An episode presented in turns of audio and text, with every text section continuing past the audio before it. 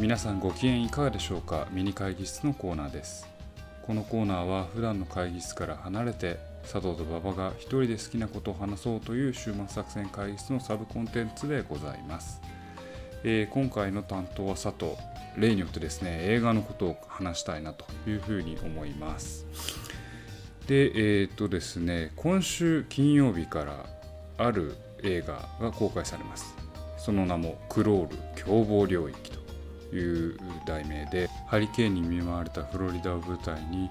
ある一家にワニが侵入してくるというとんでもない設定の、まあ、ホラー映画なんですよね。でこれを制作したのがあのスパイダーマンをかつて監督していたサム・ライミという方でございます。で今回取り上げるのはですねそのまあクロールではなくて、当然まだですからね、そのサム・ライミ制作で同じようなシチュエーションの映画、日本でもヒットしましたDon't Breatheを扱ってみたいなというふうに思います。まあ、簡単にあらすじをご説明したいなと思います。ある、まあ、仲のいいさんにん組、男女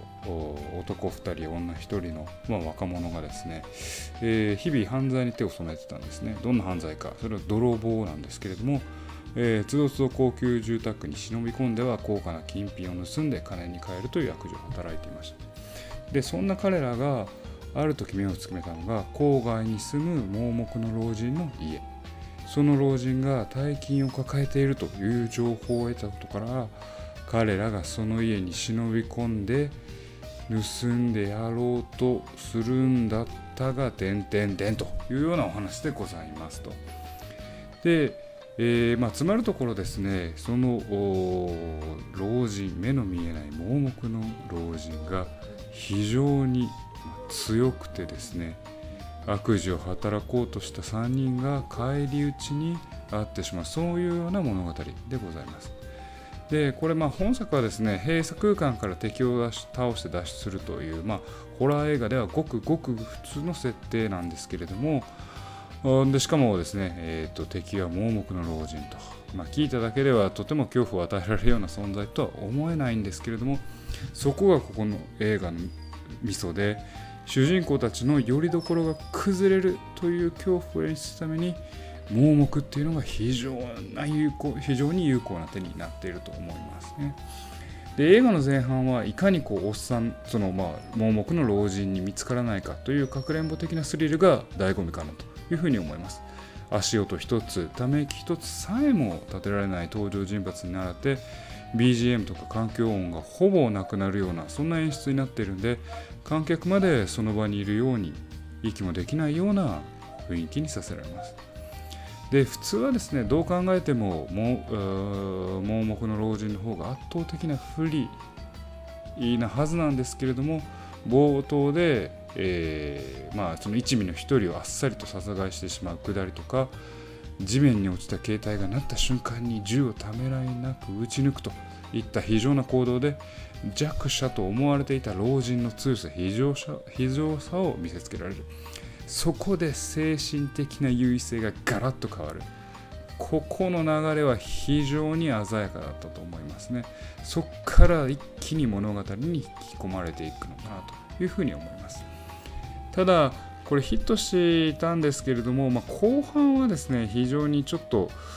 見つからずにいかに隠れるかという要素が減ってきて、パニックホラーの割合が強くなるので、そこからちょっと物足りないかなと思う方も、方もいらっしゃるかなと思いますね。なんかそれがここのこの映画の非常に難しいところで、えー、盲目の老人を必要な追跡者としてしまうと盲目設定のあらが見えてしまうというようなことになってしまうんですよね。主人公たちを追い詰める段階があるんですけれども、えー、目が見えなくても聴覚が鋭敏だとか、その老人が元軍人だとかいう設定だけでは説明がつかないほどこうちょっとアグレッシブで、えー、目が見えないとするには苦しいのではないかなというふうに感じさせる部分がありました。そこがまあ映画のちょっと苦しいところなのかなというふうに思います。後半にある程度まあ目をつぶれるんだとすれば、まあ、この本作品はですねテンポと長さがちょうどいいですし、えー、スリルも感じさせられる感じられる作品なんで、えー、非常にいいのではないかなと思います。このクロールを見るにあたって予習としてサムライミが制作、まあ監督ではないんですけれどもサムライミが制作したホラー作品を見るのがいいのかなというふうに思いますね。で、まあ、この映画で、えーとまあ、確かにサスペンス要素、ホラー要素っていうのが、えー、魅力なんですけれども、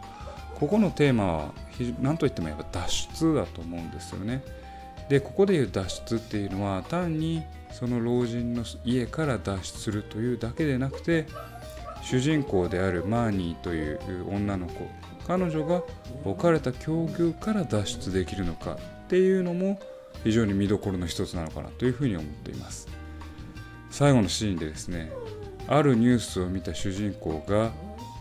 ある事実を知った時、本当に脱出できたのかという要因が残るのは個人的には非常に好きな終わり方です。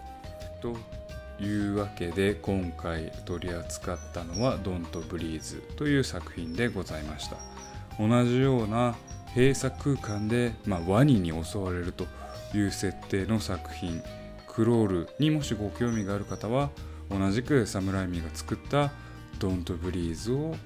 まずはじめに予習としてご覧いただく、そういうのはいかがでしょうか。今日はそんな提案でございました。